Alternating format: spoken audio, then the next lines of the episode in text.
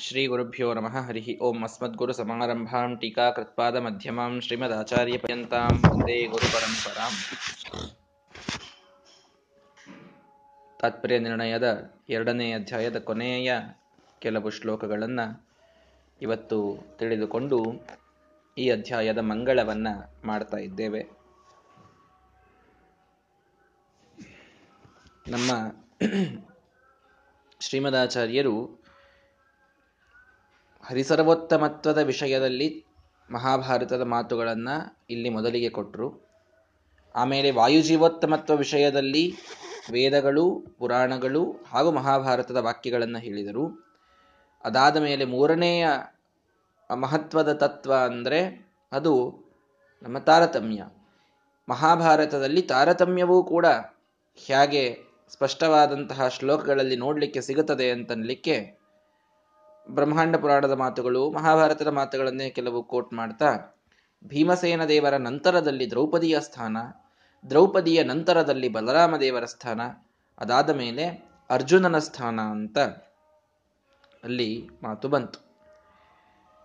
ಇಲ್ಲಿ ದ್ರೌಣಿ ಅಂದ್ರೆ ಅಶ್ವತ್ಥಾಮಾಚಾರ್ಯರನ್ನ ಯಾಕೆ ಬಿಟ್ಟದ್ದು ಅಂತ ಪ್ರಶ್ನೆ. ಅಂದ್ರೆ ಅಶ್ವತ್ಥಾಮಾಚಾರ್ಯರು ಅಂದ್ರೆ ಹೇಳ್ತಾ ಇರಬೇಕಾದಾಗ ಭೀಮ, ಬಲರಾಮ ಅರ್ಜುನ ಅಂತ ಈ ರೀತಿ ಹೇಳ್ತಾರೆ ಮಹಾಭಾರತದಲ್ಲಿ ಹೆಚ್ಚಾಗಿ. ಬಲವನ್ನ ನೋಡಿದಾಗ, ಅಶ್ವತ್ಥಾಮಾಚಾರ್ಯರು ಅವರಿದ್ದಾರೋ ಇಲ್ವೋ ಅಂತಂದ್ರೆ, ಅವಶ್ಯವಾಗಿ ಅವರು ಕೂಡ ಮೂರನೆಯವರಿದ್ದಾರೆ ಬಲರಾಮ ದೇವರ ನಂತರದಲ್ಲಿ ಬರುವಂತಹ ಸ್ಥಾನ ಅಶ್ವತ್ಥಾಮಾಚಾರ್ಯರಿಗೆ. ಅದಾದ ಮೇಲೆ ಅರ್ಜುನನಿಗೆ ಆ ಸ್ಥಾನ. ಆ ರೀತಿ ಶ್ಲೋಕಗಳು ಎಲ್ಲಿ ಕಾಣಿಸ್ತವೆ ನಮಗೆ ಮಹಾಭಾರತದಲ್ಲಿ ಅಂತ ಕೇಳಿದರೆ ತಥೈವಾನ್ಯತ್ರ ವಚನಂ ಕೃಷ್ಣದ್ವೈಪಾಯ ನೇರಿತಂ.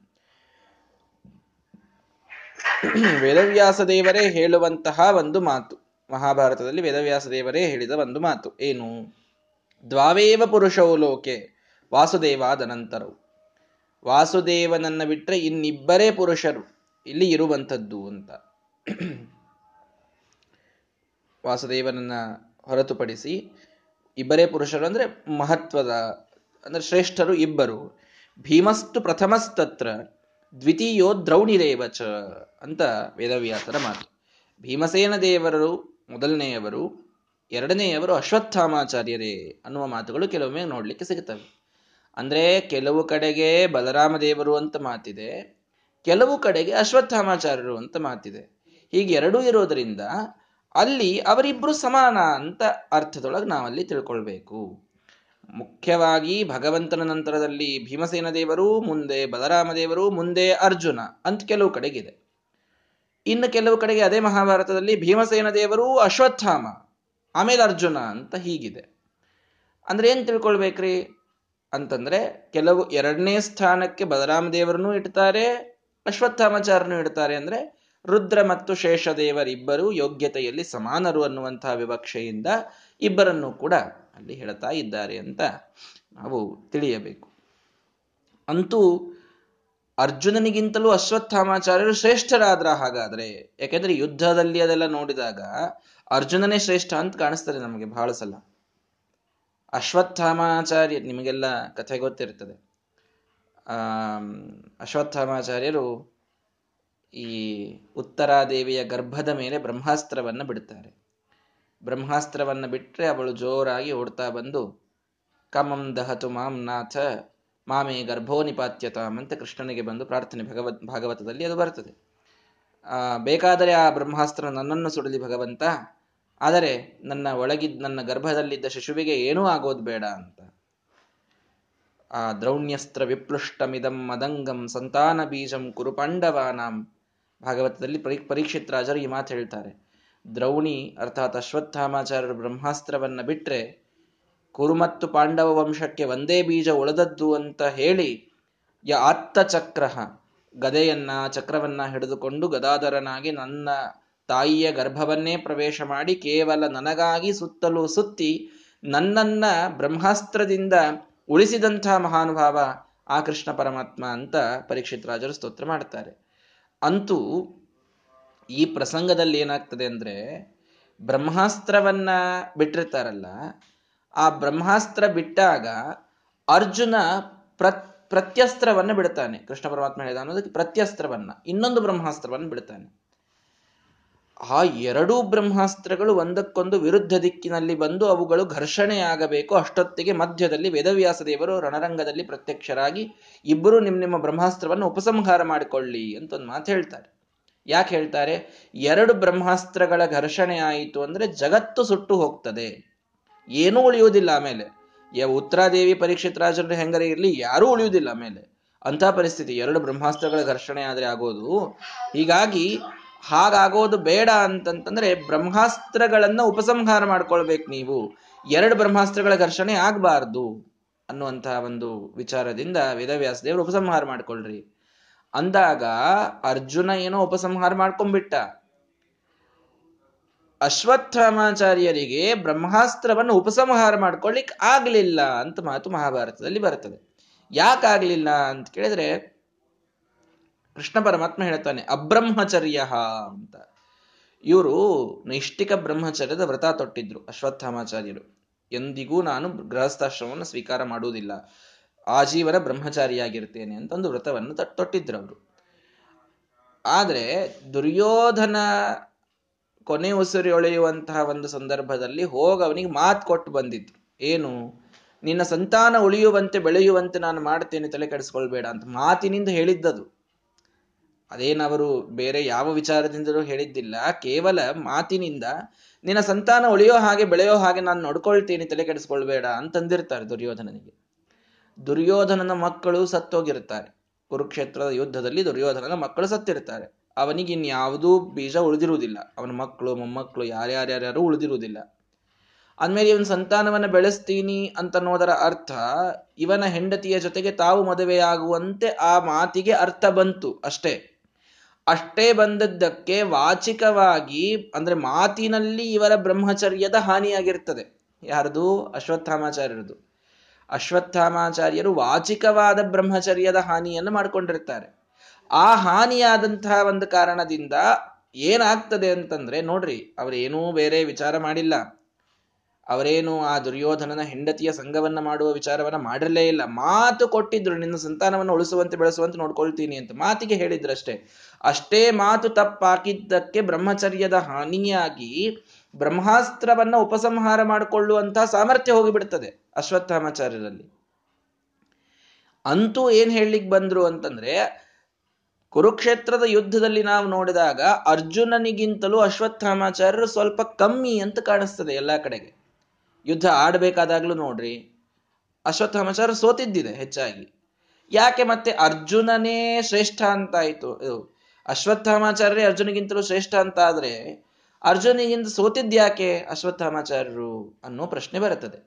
ಅದಕ್ಕೊಂದು ನಿರ್ಣಯವನ್ನ ಶ್ರೀಮದಾಚಾರ್ಯ ನಮಗೆ ಕೊಡ್ತಾ ಇದ್ದಾರೆ. ಏನು? ಅಕ್ಷಯವು ಇಷುಧೀ ದಿವ್ಯೆ ಧ್ವಜೋ ವಾನರ ಲಕ್ಷಣ ಗಾಂಡೀವಂ ಧನುಷಾಂ ಶ್ರೇಷ್ಠಂ ತೇನ ಬರೋರ್ಜುನ ಅಂತ. ಅರ್ಜುನ ಅಶ್ವತ್ಥಾಮಾಚಾರ್ಯರಿಗಿಂತಲೂ ಒಂದು ಕೈ ಮೇಲೆ ಸಾಧಿಸಿದ್ದಕ್ಕೆ ಮೂರು ಕಾರಣ ಇವೆ. ಸ್ವಾಭಾವಿಕವಾಗಿ ಅರ್ಜುನ ಸರ್ವಥಾ ಅಶ್ವತ್ಥಾಮಾಚಾರ್ಯರಿಗಿಂತಲೂ ಶ್ರೇಷ್ಠನಲ್ಲ. ಅವರು ರುದ್ರದೇವರ ಅವತಾರ, ಇವನು ಇಂದ್ರನ ಅವತಾರ. ಹೀಗಾಗಿ ಇಬ್ಬರೂ ಕೂಡ ತಾರತಮ್ಯದಲ್ಲಿ ಅಶ್ವತ್ಥಾಮಾಚಾರ್ಯ ದೊಡ್ಡವರು, ಅರ್ಜುನನೇ ಚಿಕ್ಕವ. ಇದು ಬಹಳ ಸ್ಪಷ್ಟ ಸ್ವಾಭಾವಿಕವಾಗಿ. ಆದ್ರೆ ಇಲ್ಲಿ ಕೆಲವು ಪ್ರಸಂಗಗಳು ಹೇಗಿದ್ದು ಅಂದ್ರೆ ಅಕ್ಷಯೌ ಇಷುಧಿ ವರ ಪಡೆದದ್ದರಿಂದ ಇವನ ಬತ್ತಳಿಕೆ, ಇದು ಅಕ್ಷಯವಾದ ಬತ್ತಳಿಕೆ ಇತ್ತು. ಯಾರದು? ಅರ್ಜುನನ ಬತ್ತಳಿಕೆಯಲ್ಲಿ ಬಾಣಗಳು ಎಂದಿಗೂ ಕೂಡ ಮುಗಿತಾನೇ ಇರಲಿಲ್ಲ. ಅಕ್ಷಯವಾದಂತಹ ಬತ್ತಳಿಕೆ ಇತ್ತು. ಧ್ವಜೋ ವಾನರ ಲಕ್ಷಣ. ಇವನ ಧ್ವಜದ ಮೇಲೆ ಹನುಮಂತ ದೇವರು ಕೂತಿದ್ರು. ಎಲ್ರಿಗೂ ಗೊತ್ತಿದೆ ಇದು. ಕಪಿಧ್ವಜ ಅಂತ ಅರ್ಜುನನಿಗೆ ಕರೆಯುವಂಥದ್ದು. ಕಪಿಯನ್ನ ಧ್ವಜದಲ್ಲಿ ಉಳ್ಳವನು ಅಂತ. ಅಂದ್ರೆ, ಇವನ ರಥದ ಮೇಲೆ ಸದಾ ಹನುಮಂತ ದೇವರ ಆವಾಸ ಇದ್ದದ್ರಿಂದ ಇವನಿಗೆ ಸೋಲಿರ್ತಿರ್ಲಿಲ್ಲ. ಅರ್ಜುನನ ಮಹತ್ವ ಅಲ್ಲ ಅಂತ ಅದು. ಅಕ್ಷಯ ಬತ್ತಳಿಕೆಯ ವರ ಇದೆ. ಜೊತೆಗೆ ಯಾವ ರಥದಲ್ಲಿ ಇವನು ಕೂತು ಯುದ್ಧ ಆಡ್ತಾನೆ, ಆ ರಥದಲ್ಲಿ ಹನುಮಂತ ದೇವರು ಕೂತಿದ್ದಾರೆ. ಸ್ವಯಂ ಪರಮಾತ್ಮ ಅಂತೂ ಇದ್ದೇ ಇದ್ದಾನೆ, ಕೃಷ್ಣ ಪರಮಾತ್ಮ ಇದ್ದಾನೆ. ಗಾಂಡೀವಂ ಧನುಷಾಂ ಶ್ರೇಷ್ಠಂ. ಶ್ರೇಷ್ಠವಾದ ಗಾಂಡೀವ ಧನಸ್ಸನ್ನ ಅವನು ಹಿಡಿದಿದ್ದಾನೆ. ಕಣ್ವ ಋಷಿಗಳ ತಪಸ್ಸು ನಿನ್ನೆ ಆ ಗಾಂಡೀವದ ಕಥೆಯನ್ನು ಹೇಳಿದ್ದೇನೆ. ಕಣ್ವ ಋಷಿಗಳ ತಪಸ್ಸಿನಿಂದ ನಿರ್ಮಾಣವಾದಂತಹ ದಿವ್ಯವಾದಂತಹ ಧನಸ್ಸು. ಆ ಧನಸ್ಸನ್ನ ಇವನು ಹಿಡಿದಿದ್ದಾನೆ. ಈ ಎಲ್ಲಾ ಕಾರಣದಿಂದ ತೇನ ದ್ರೌಣೇನು ಬರೋರ್ಜುನ ದ್ರೌಣಿಗಿಂತಲೂ, ಅಶ್ವತ್ಥಾಮರಿಗಿಂತಲೂ ಅರ್ಜುನ ಇವನ ಶ್ರೇಷ್ಠನಾಗಿದ್ದಾನೆ. ಸ್ವಾಭಾವಿಕವಾದ ಶ್ರೇಷ್ಠತ್ವ ಇಲ್ಲ ಅರ್ಜುನನಿಗೆ. ಇಂಥ ಉಪಾಧಿಗಳಿಂದ, ಏನೋ ಬತ್ತಳಿಕೆ ಹೀಗಿದೆ, ಬಿಲ್ ಹೀಗಿದೆ, ಧ್ವಜದೊಳಗೆ ವಾನರ ಹನುಮಂತ ದೇವರಿದ್ದಾರೆ. ಈ ಎಲ್ಲಾ ಕಾರಣದಿಂದ ಅಲ್ಲಿ ಒಂದು ಕೈ ಮೇಲೆ ಸಾಧಿಸಿದ್ದಷ್ಟೇ ಬಿಟ್ರೆ, ನಿಜವಾಗಿ ನೋಡಿದರೆ ಅಶ್ವತ್ಥಾಮಾಚಾರ್ಯರು ಅರ್ಜುನಿಗಿಂತಲೂ ಶ್ರೇಷ್ಠರು ಅನ್ನುವಂಥದ್ದೇ ಸರಿಯಾಗಿ ನಮಗೆ ತಿಳಿದು ಬರುವಂಥ ಅರ್ಥ ಅಂತ ಈ ರೀತಿ ಹರಿಸರ್ವೋತ್ತಮತ್ವ ವಾಯುಜೀವೋತ್ತಮತ್ವ, ತಾರತಮ್ಯ ಮೂರೂ ಕೂಡ ಮಹಾಭಾರತದಲ್ಲಿ ಹೇಗೆ ಸ್ಪಷ್ಟವಾಗ್ತದೆ ಅಂತನ್ನುವುದನ್ನು ನಮಗೆ ತಿಳಿಸಿಕೊಟ್ಟು ಶ್ರೀಮದಾಚಾರ್ಯ ಹೇಳ್ತಾರೆ, ಇತ್ಯಾದಿ ಅನಂತ ವಾಕ್ಯಾನಿ ಸಂಚಯವಾರ್ಥೆ ವಿವಕ್ಷತೆ ಒಂದೇ ಮಾತು ಹೇಳ್ಬಿಟ್ರು ಅವರು. ವೇದ, ಪುರಾಣ, ಮಹಾಭಾರತ ಎಲ್ಲ ತೆಗೆದು ನೋಡಿದರೆ ನಿಮಗೆ ಅನಂತ ಮಾತುಗಳು ಸಿಗುತ್ತವೆ ನನ್ನ ಸಿದ್ಧಾಂತವನ್ನ ಪ್ರತಿಪಾದನೆ ಮಾಡಲಿಕ್ಕೆ ಅಂತ. ಈ ಎದೆಗಾರಿಕೆ ಯಾರಿಗೆ ಇರ್ತದೆ ಗೊತ್ತಾ? ಯಾರಿಗೆ ಅನಂತ ವಾಕ್ಯಗಳ ಜ್ಞಾನ ಇರ್ತದಲ್ಲ ಅವ್ರಿಗೆ ಈ ಮಾತು ಹೇಳಲಿಕ್ಕೆ ಆಗ್ತದೆ ಯಾರು ನಿಜವಾದ ಅರ್ಥದಲ್ಲಿ ಸರ್ವಜ್ಞರಿರ್ತಾರೆ, ಅನಂತವಾದ ವೇದರಾಶಿಯನ್ನು ತಮ್ಮ ತಲೆಯಲ್ಲಿ ಇಟ್ಟುಕೊಂಡಿರೋರಿರ್ತಾರೆ ವೇದರಾಶಿಯನ್ನ ಬಿಟ್ಟು ಮಹಾಭಾರತದಲ್ಲಿ ಹೇಳಿದಂತಹ ಧರ್ಮ ಸೂಕ್ಷ್ಮಗಳನ್ನು ತಿಳಿದವರು ಯಾರಿರ್ತಾರೆ? ಅಂತಹ ಮೂಲ ರೂಪದ ವಾಯುದೇವರ ಅವತಾರಭೂತರಾದಂತಹ ಶ್ರೀಮದಾಚಾರ್ಯರೇ, ಈ ಮಾತು ಹೇಳಬಹುದು. ಅನಂತ ವಾಕ್ಯಾನಿ ಸಂತೇವಾರ್ಥೇ ವಿವಕ್ಷಿತೆ. ನಾನು ಹೇಳಿದ ಅರ್ಥದಲ್ಲಿ, ನಾನು ಹೇಳಿದ ಸಿದ್ಧಾಂತದಲ್ಲಿ ಪ್ರಮಾಣವಾಗಿ ಅನಂತ ವಾಕ್ಯಗಳನ್ನು ಕೊಡಲಿಕ್ಕೆ ಬರ್ತದೆ. ಕಾನಿಚಿದ್ದರ್ಶಿತಾನ್ಯತ್ರ ಈ ಏನ್ರಿ ನೂರ ಎಪ್ಪತ್ತಾರು ಶ್ಲೋಕ ಹೇಳಿದ್ರಲ್ಲ ಅಂದ್ರೆ ಕಾನಿಚಿತ್ ಅತ್ಯಂತ ಸ್ವಲ್ಪ ಹೇಳಿದ್ ನಾನು ಅಂತಂದ್ರು ಶ್ರೀಮದಾಚಾರ್ಯರು. ಕೆಲವು ಕೆಲವು ಮಾತ್ರ. ಹರೆ ಸರ್ವತ್ಮತ್ವ ವಿಷಯದಲ್ಲಿ ಕೆಲವು ವಾಯುಜೀವತ್ಮತ್ವ ವಿಷಯದಲ್ಲಿ ಕೆಲವು, ತಾರತಮ್ಯದ ವಿಷಯದಲ್ಲಿ ಕೆಲವು. ದಿಂಗ್ ಮಾತ್ರ ಪ್ರತಿಪತ್ತ, ನಿಮಗೆ ದಿಕ್ಸೂಚನ ಮಾಡಲಿಕ್ಕೆ. ನೋಡ್ರಿ ಹೀಗಿದೆ, ಈ ದಿಕ್ಕೇ ಸರಿಯಾದಂಥದ್ದು, ಇದೇ ಸರಿಯಾದ ಸಿದ್ಧಾಂತ. ಅಂತ ನಿಮಗೆ ತಿಳಿಸ್ಲಿಕ್ಕೆ ಎಷ್ಟು ಕೋಟ್ ಮಾಡಬೇಕೋ, ಅಷ್ಟನ್ನು ನಾನಿಲ್ಲಿ ತೋರಿಸಿದ್ದೇನಷ್ಟೇ. ಇಷ್ಟೇ ವಾಕ್ಯಗಳಿವೆ ಮಧ್ವ ಸಿದ್ಧಾಂತದ ಪ್ರತಿಪಾದನೆಯನ್ನು ಮಾಡಲಿಕ್ಕೆ. ಎರಡನೇ ಅಧ್ಯಾಯ ಮುಗಿದ್ರೆ ವಾಕ್ಯಗಳು, ಪ್ರಮಾಣಗಳ, ಲಿಸ್ಟ್ ಮುಗಿದು ಹೋಯಿತು ಅಂತ ಮಾತ್ರ ನೀವು ತಿಳಿದುಕೊಳ್ಳಿಕ್ ಹೋಗಬೇಡ್ರಿ. ಅನಂತ ವಾಕ್ಯಾನಿ ಸಂತಿ ಶ್ರೀಮದಾಚಾರ್ಯ ಹೇಳಿದರು, ನಾನು ಮಾಡಿದ ಸಿದ್ಧಾಂತದ ವಿವರಣೆಯನ್ನ ಮಾಡಲಿಕ್ಕೆ ಅನಂತ ಮಾತುಗಳು ವೇದದಲ್ಲಿ, ಮಹಾಭಾರತದಲ್ಲಿ ಬರ್ತವೆ. ಆದ್ದರಿಂದ ಕೆಲವನ್ನ ನಾನು ನಿಮಗೆ ಇಲ್ಲಿ ತೋರಿಸಿದ್ದೇನೆ ಅಷ್ಟೇ. ಇದರಿಂದ ನೀವು ತಿಳಿದುಕೊಳ್ಳ್ರಿ ಮಧ್ವ ಸಿದ್ಧಾಂತ, ಇದು ಸನಾತನವಾದ ವೈದಿಕ ಸಿದ್ಧಾಂತವೇ ಆಗಿದೆ. ಇದನ್ನು ಬಿಟ್ಟರೆ ಇನ್ಯಾವುದೂ ಇಲ್ಲ ಅನ್ನೋದು ಸ್ಪಷ್ಟ ಅಂತ ನೀವು ತಿಳಿದುಕೊಳ್ಳಿ. ಆದ್ದರಿಂದ ಮುಖ್ಯವಾಗಿ ಏನ್ ಸಿದ್ಧ ಮಾಡ್ತಾ ಇದ್ದ, ಇದೆ ಮಧ್ವ ಸಿದ್ಧಾಂತ ಅಂತಂದ್ರೆ, ತಸ್ಮಾದ್ ಉಕ್ತ ಕ್ರಮೇಣ ಇವ, ಪುರುಷೋತ್ತಮತ ಹರೇಹೇ ಅನೌಪಚಾರಿಕಿ ಸಿದ್ಧ. ಮೊಟ್ಟ ಮೊದಲನೇದಾಗಿ, ನಮ್ಮ ಮುಖ್ಯ ಸಿದ್ಧಾಂತ ಏನ್ರಿ? ಶ್ರೀಮದಾಚಾರ್ಯರ ಸಿದ್ಧಾಂತದ ಎಲ್ಲಕ್ಕಿಂತಲೂ ದೊಡ್ಡ ತತ್ವ ಏನು ಅಂದ್ರೆ ಒಂದೇ ಒಂದು, ಪುರುಷೋತ್ತಮತ ಹರೇಹೇ, ಭಗವಂತ ಇವನು ಸರ್ವೋತ್ತಮ, ಇದೇ ಪ್ರಧಾನ ಸಿದ್ಧಾಂತ. ಶ್ರೀಮದಾಚಾರ್ಯರ ಸಿದ್ಧಾಂತದಲ್ಲಿ ಬಹಳಷ್ಟು ತತ್ವಗಳಿವೆ ಅಂತ ಆದ್ರೆ ಎಲ್ಲಕ್ಕಿಂತಲೂ ಪ್ರಧಾನವಾದ ತತ್ವ ಯಾವುದು ಅಂತ ಕೇಳಿದ್ರೆ ಹರಿಸರ್ವೋತ್ತಮತ್ವನೇ ಇನ್ನೊಂದು ಯಾವುದಿಲ್ಲೇ ಇಲ್ಲ ಅದರಷ್ಟು ಮಹತ್ವದ ಇನ್ನೊಂದು ತತ್ವನೇ ಇಲ್ಲ ನಮ್ಮ ಸಿದ್ಧಾಂತದೊಳಗೆ. ನೀವು ಅದೊಂದನ್ನು ಒಪ್ಪಲಾರದೆ ಇನ್ನು ಇಡೀ ಮಧ್ಯ ಸಿದ್ಧಾಂತ ಒಪ್ಪಿದ್ರೂ ಉಪಯೋಗ ಇಲ್ಲ. ಅದೇ ಎಲ್ಲಕ್ಕಿಂತ ಮಹತ್ವದ್ದು. ಪುರುಷೋತ್ತಮತಾಹರಿ ಅನೌಪಚಾರಿಕಿ ಸಿದ್ಧ. ಅಂದ್ರೆ ಏನೂ ಮುಲಾಜಿಲ್ದೇನೆ, ಯಾವ ಉಪಚಾರ ಏನೂ ಇಲ್ದೇನೆ ಎಲ್ಲರಿಗಿಂತಲೂ ಭಗವಂತನೇ ಸರ್ವೋತ್ತಮ ಅನ್ನೋದೇ ನಮ್ಮ ಸಿದ್ಧಾಂತ. ಬ್ರಹ್ಮತಾಚ ಎರಡನೇದ್ದು ಅವನು ಗುಣಪೂರ್ಣ ಅನ್ನುವಂಥದ್ದು. ಬ್ರಹ್ಮ ಅಂದ್ರೆ ಬೃಹಂತು ಅಸ್ಮಿನ್ ಗುಣ. ಎಲ್ಲ ಗುಣಗಳಿಂದ ತುಂಬಿದಂಥವ. ಇದು ವಿನಿರ್ಣಯಾತ್. ಈ ಒಂದು ನಿರ್ಣಯದಿಂದ, ನಾವಿಷ್ಟರವರೆಗೆ ಹೇಳಿದ ಎಲ್ಲಾ ವಾಕ್ಯಗಳ ನಿರ್ಣಯದಿಂದ ಭಗವಂತನ ಸರ್ವೋತ್ತಮತ್ವ, ಭಗವಂತನ ಗುಣಪೂರ್ಣತ್ವ. ಇದೇ ನಮ್ಮ ಮುಖ್ಯವಾದಂತಹ ನಿರ್ಣಯ ಅಂತ ಶ್ರೀಮದಾಚಾರ್ಯರು ತಿಳಿಸ್ತಾ ಇದ್ದಾರೆ. ಅದಾದ ಮೇಲೆ ಹೇಳಿದರು ಪೂರ್ಣ ಪ್ರಜ್ಞಕೃತ ಇಯಂ ಸಂಕ್ಷೇಪಾತ್ ಉದ್ಧತಿ ಸುವಾಕ್ಯಾನಾಂ. ಶ್ರೀಮದ್ ಭಾರತಗಾನಾಂ ವಿಷ್ಣು ಪೂರ್ಣತ್ವ ನಿರ್ಣಯಾಯೈವ. ಭಾರತ ವಾಕ್ಯಗಳ ಉದ್ಧತಿಯನ್ನು ಇಲ್ಲಿ ಮಾಡಿದರು ಶ್ರೀಮದಾಚಾರ್ಯರು. ಸುವಾಕ್ಯಗಳು, ಮಹಾಭಾರತದಲ್ಲಿ ಬರುವ ಸುವಾಕ್ಯಗಳು ಒಳ್ಳೆಯ ವಾಕ್ಯಗಳು. ಅಂದ್ರೆ ಮಹಾಭಾರತದಲ್ಲೂ ಕೆಲವು ಕೆಟ್ಟ ವಾಕ್ಯಗಳವ ಅಂತ ಅರ್ಥ ಆಯ್ತಲ್ಲ ಅಂದ್ರೆ ಹಾಗಲ್ಲ. ಸುವಾಕ್ಯ ಅಂತಂದ್ರೆ ಸ್ಪಷ್ಟವಾಗಿಯೇ ಮಧ್ವ ಸಿದ್ಧಾಂತವನ್ನ ನೋಡಿದ್ರೇನೆ ತಿಳಿಸುವಂತಹ ವಾಕ್ಯಗಳು. ಅವುಗಳಿಗೆ ಸುವಾಕ್ಯ ಅಂತಂದಿದ್ದಷ್ಟೇ ವಾಕ್ಯಾನಾಂ ಸೃಷ್ಟತ್ವ ಅಂದ್ರೆ ಇಷ್ಟೇ. ಹೀಗಾಗಿ ಆ ಸಂಕ್ಷೇಪವಾಗಿ ಪೂರ್ಣಪ್ರಜ್ಞರು ಇಲ್ಲಿ ಸುವಾಕ್ಯಗಳ ಉದ್ಧತಿಯನ್ನ ಮಾಡಿದ್ದಾರೆ. ಅರ್ಥಾತ್ ಭಾರತದಲ್ಲಿ ಅಂದ್ರೆ ಮಹಾಭಾರತದಲ್ಲಿ ಭಗವಂತನ ಪೂರ್ಣತ್ವವನ್ನ ನಿರ್ಣಯಿಸುವಂತಹ ಸ್ಪಷ್ಟ ವಾಕ್ಯಗಳನ್ನ ಇಲ್ಲಿ ಉದ್ಧಾರ, ಇಲ್ಲಿ ಕೋಟ್ ಮಾಡಿದ್ದಾರೆ. ಈ ಒಂದು ಅಧ್ಯಾಯದಲ್ಲಿ ಪೂರ್ಣಪ್ರಜ್ಞರು ಕೋಟ್ ಮಾಡಿದ್ದಾರೆ. ಅದರಿಂದ ಏನಾಗ್ಲಿ? ತಾವೇ ಪ್ರಾರ್ಥನೆಯನ್ನು ಮಾಡಿಬಿಡುತ್ತಾರೆ. ನಿತ್ಯದಲ್ಲಿ ಈ ಪ್ರಾರ್ಥನೆಯನ್ನು ಮಾಡಬೇಕು. ಬಹಳ ಅದ್ಭುತವಾದ ಪ್ರಾರ್ಥನೆ ಇದು.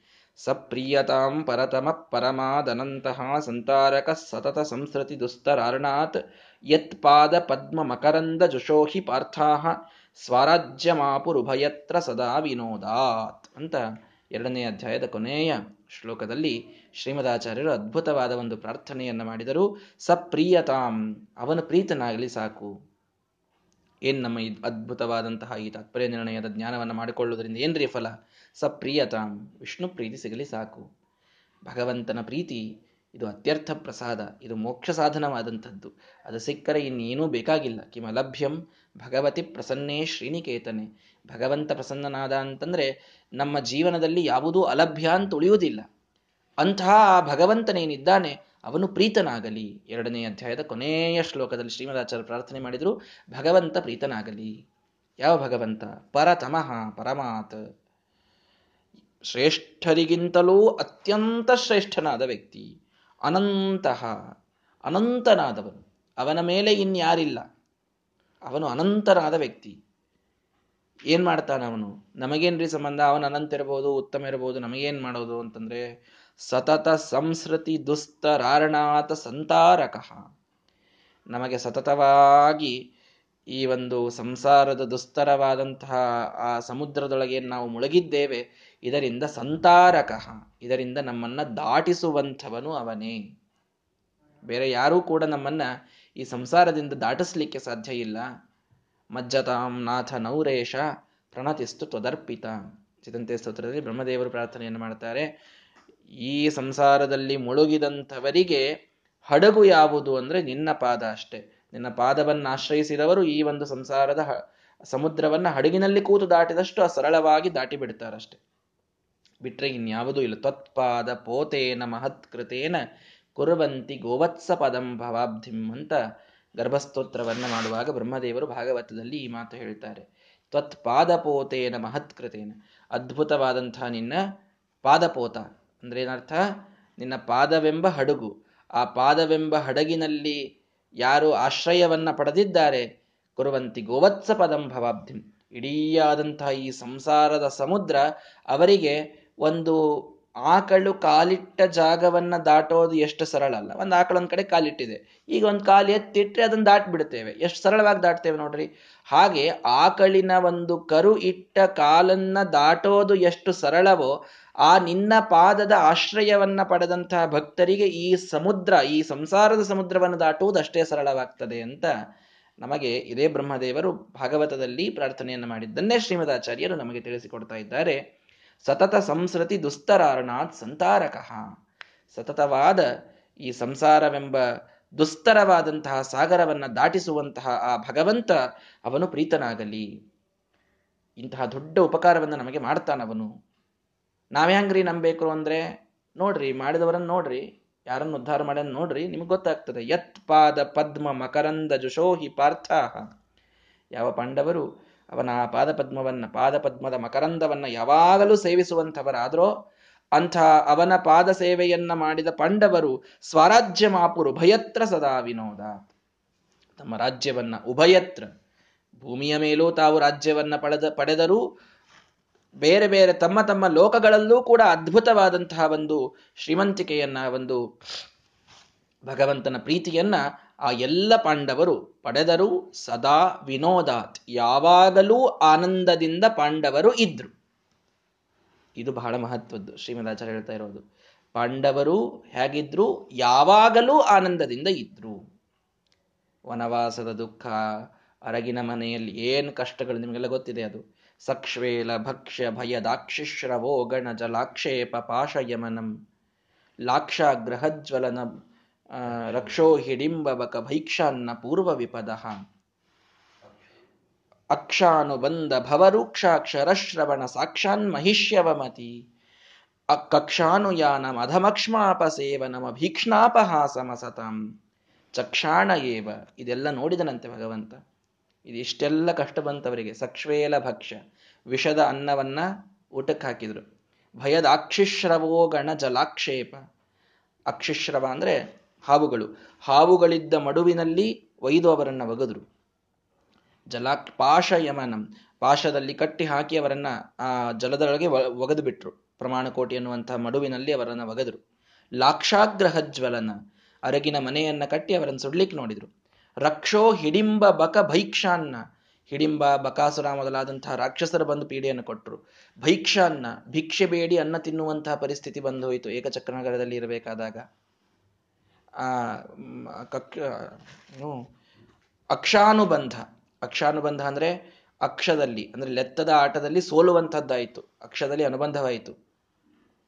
ಭವರೂಕ್ಷ ಅಕ್ಷಾನುಬಂಧ ಭವ. ಆ ಲೆತ್ತದ ಆಟದಲ್ಲಿ ಸೋಲೋದಾಯಿತು. ರೂಕ್ಷಾಕ್ಷರ ಶ್ರವಣ ಕೆಟ್ಟ ಮಾತುಗಳನ್ನು ಕೇಳೋದಾಯ್ತು. ಎಷ್ಟು ಕೆಟ್ಟ ಕೆಟ್ಟ ಮಾತುಗಳನ್ನು ದ್ರೌಪದಿ ದೇವಿಗೆ ಆಡ್ತಾರೆ ಪಾಂಡವರಿಗೆ ಆಡ್ತಾರೆ ದುರ್ಯೋಧನ ದುಶ್ಯಾಸನ ಎಷ್ಟು ಕೆಟ್ಟ ಮಾತುಗಳನ್ನು ಆಡಿದ್ರು, ತಡ್ಕೊಳ್ಬೇಕಾಯ್ತು. ಸಾಕ್ಷಾತ್ ಮಹಿಷ್ಯವಮತಿ ಸಾಕ್ಷಾತ್ ಮಹಿಷಿಯಾದ ಕುಲವಧುವಾದ ದ್ರೌಪದಿಯನ್ನ ಅವಮಾನ ಮಾಡ್ತಾರೆ ಕಕ್ಷಾನುಯಾನ, ಕಕ್ಷ ಅಂದ್ರೆ ಕಾಡು, ಕಾಡಿಗೆ ಹೋಗಬೇಕಾಗ್ತದೆ. ಅಧಮಕ್ಷ್ಮಾಪ ಸೇವನ ತಮಗಿಂತಲೂ ಅಧಮರಾದಂತಹ ವಿರಾಟ್ ರಾಜ ಮೊದಲಾದಂತಹ ಸುಬಾಹು ಮೊದಲಾದವರನ್ನ ಸೇವೆ ಮಾಡಬೇಕಾಗ್ತದೆ. ಅಭೀಕ್ಷ್ಣಾಪಹಾಸಂ. ಅಭೀಕ್ಷಣವಾದ ತಾಳ್ಲಿಕ್ಕೆ ಅಸಾಧ್ಯವಾದ ಅಪಹಾಸವನ್ನ ಇವರಿಗೆ ಮಾಡ್ತಾರೆ ದುಷ್ಟರು ಎಷ್ಟೆಲ್ಲ ಕಾಡ್ತಾರೆ ಎಷ್ಟೆಲ್ಲ ಕಾಡ್ತಾರೆ. ನೋಡ್ರಿ ಬಂದ್ ಒಂದೇ ಶ್ಲೋಕದೊಳಗೆ ವಾದರಾಜರು ಇವ್ರಿಗೆ ಏನೆಲ್ಲ ತ್ರಾಸ್ ಬಂತು ಅನ್ನೋದನ್ನ ಒಂದ್ ಕಡೆ ಲಿಸ್ಟ್ ಮಾಡಿಬಿಡ್ತಾರಲ್ಲಿ. ಚಕ್ಷಾಣ ಏವ ಇದೆಲ್ಲವನ್ನು ನೋಡ್ತಾ ನಿಂತಿದ್ನಂತವನು. ನೋಡಿದ ನೋಡಿದ. ಬಹಳ ಸಿಟ್ಟು ಬಂದು ಹೋಯಿತು. ಆವಾಗ ಆ ಯುದ್ಧದೊಳಗೆ ಎಲ್ಲರನ್ನೂ ತಂದೊಂದು ಒಂದೊಬ್ಬೊಬ್ಬರನ್ನ ಸಾಲಾಗಿ ನಿಲ್ಲಿಸಿ ತಾರ್ಕ್ಷ್ಯಾಸಿ ಚಾಪಶರ ಲಕ್ಷಾಣಿ ಚಾಪ್ಯಗಣಯನ್, ತನ್ನ ತಾರ್ಕ್ಷ್ಯಾಸಿ ಆಸಿ ಚಾಪ ಶರ ತನ್ನ ಗರುಡ ದೇವರು ತನ್ನ ಬಿಲ್ಲು, ತನ್ನ ಬಾಣ ಎಲ್ಲ ಎತ್ತಿಟ್ಟ. ವೃಕ್ಷಾಲ ಯಧ್ವಜರಿ ರಕ್ಷಾಕರೋ ಜಯತಿ ಲಕ್ಷ್ಮೀಪತಿರ್ ಯದುಪತಿ ಕೇವಲ ತಾನು ತಾನಾಗಿ ನಿಂತು ಯಾವ ಆಯುಧವನ್ನು ಹಿಡಿಯದೇನೆ ತಾನೇ ಯುದ್ಧದ ಮಧ್ಯದೊಳಗೆ ನಿಂತು ಆ ವೃಕ್ಷಾಲಯ ವೃಕ್ಷಾಲಯ ಅಂದ್ರೆ ಹನುಮಂತ ದೇವರು, ಅವರ ಧ್ವಜ ಅಂದ್ರೆ ಅರ್ಜುನ, ವೃಕ್ಷಾಲಯ ಧ್ವಜ ರಿರಕ್ಷಾಕರ ಅವನನ್ನ ರಕ್ಷಣಾ ಮಾಡಬೇಕು ಅಂತ ಅಲ್ಲಿ ಕೃಷ್ಣ ಪರಮಾತ್ಮ ತಾನು ಬಂದು ನಿಂತು ಎಲ್ಲ ಕಾಲಕ್ಕೆ ಅವರ ರಕ್ಷಣೆಯನ್ನು ತಾನು ಮಾಡಿದ ಅನ್ನುವಲ್ಲಿ ಸದಾ ವಿನೋದಾತ್ ಅನ್ನುವಂತಹ ಮಾತು ನಮಗೆ ಶ್ರೀಮದಾಚಾರ್ಯ ಹೇಳಿದ್ರು. ಯಾವಾಗಲೂ ಪಾಂಡವರನ್ನ ಸಂತೋಷದಿಂದ ಇಟ್ಟ ಭಗವಂತ ನಮ್ಮ ಮೇಲೆ ಪ್ರೀತನಾಗಲಿ.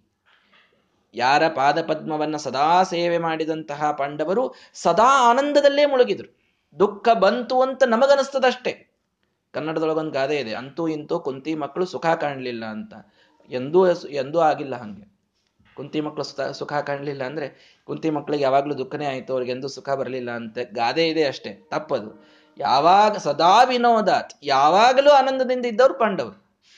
ಹೆಂಗ್ರಿ ಇಷ್ಟು ಕಷ್ಟ ಬಂತು, ಯಾವಾಗಲೂ ಆನಂದದಿಂದ ಇರ್ತಾರೆ ಅಂದ್ರೆ ಯತ್ಪಾದ ಪದ್ಮ ಮಕರಂದ ಜುಷಃ. ಯಾವ ಭಗವಂತನ ಪಾದ ಪದ್ಮವನ್ನು ಯಾವಾಗಲೂ ಸೇವೆ ಮಾಡಿದ್ರಿಂದ, ಯಾವಾಗಲೂ ಆನಂದದಲ್ಲಿ ಆ ಪಾಂಡವರಿರ್ಲಿಕ್ಕಾಯಿತೋ ಅಂಥ ಭಗವಂತ ಸಪ್ರಿಯತಾಂ, ನಮ್ಮ ಮೇಲೆ ಪ್ರೀತನಾಗಲಿ. ಇದೊಂದೇ ಪ್ರಾರ್ಥನೆಯನ್ನ ನಿತ್ಯದಲ್ಲಿ ನಾವು ಮಾಡಿದರೆ ವಿಷ್ಣು ಪ್ರೀತಿಯನ್ನು ಗಳಿಸಲಿಕ್ಕೆ ಸಾಧ್ಯವಾದಂತಹದ್ದು. ನಿತ್ಯದಲ್ಲಿ ಈ ಸ್ತೋತ್ರ, ಈ ಶ್ಲೋಕವನ್ನು ಹೇಳಬೇಕು ಅಂತಿದೆ. ಹಾಗಾಗಿ ನಮ್ಮ ಕುಲಗುರುಗಳಾದ ಶ್ರೀಮದಾಚಾರ್ಯರು ಈ ಪ್ರಾರ್ಥನೆಯನ್ನು ಮಾಡ್ತಾ ಇದ್ದಾರೆ. ಸಪ್ರಿಯತಾಂ, ಇನ್ನೊಮ್ಮೆ ಹೇಳ್ತಾ ಇದ್ದೇನೆ. ಸಪ್ರಿಯತಾಂ ಪರತಮ ಪರಮಾದನಂತಹ ಸಂತಾರಕ ಸತತ ಸಂಸ್ಕೃತಿ ದುಸ್ತರಾರ್ಣಾತ್ ಯತ್ಪಾದ ಪದ್ಮ ಮಕರಂದ ಜುಷೋಹಿ ಪಾರ್ಥಾಹ ಸ್ವರಾಜ್ಯ ಭಯತ್ರ ಸದಾ ವಿನೋದಾತ್ ಅನ್ನುವುದರಿಂದ ಈ ಒಂದು ಅಧ್ಯಾಯವನ್ನ ಶ್ರೀಮದಾಚಾರ್ಯರು ಮಂಗಳ ಮಾಡ್ತಾ ಇದ್ದಾರೆ. ಪಾಂಡವರು ಇಲ್ಲಿಯೂ ಪರತ್ರದಲ್ಲಿಯೂ ಎಲ್ಲ ಕಡೆಗೆ ಸುಖವನ್ನ ಯಾವ ಭಗವಂತನ ಅನು ಸೇವೆಯಿಂದ ಪಡೆದರೋ ಅಂಥ ಭಗವಂತ ಇಲ್ಲಿಯೂ ಪರತ್ರದಲ್ಲಿಯೂ ನಮಗೂ ಕೂಡ ಸುಖವನ್ನು ಉಂಟು ಮಾಡಲಿ ಅವನು ಪ್ರೀತನಾಗಲಿ ಅನ್ನುವ ಪ್ರಾರ್ಥನೆಯೊಂದಿಗೆ ಈ ಎರಡನೇ ಅಧ್ಯಾಯವನ್ನು ಸಮಾಪ್ತಿಗೊಳಿಸೋಣ.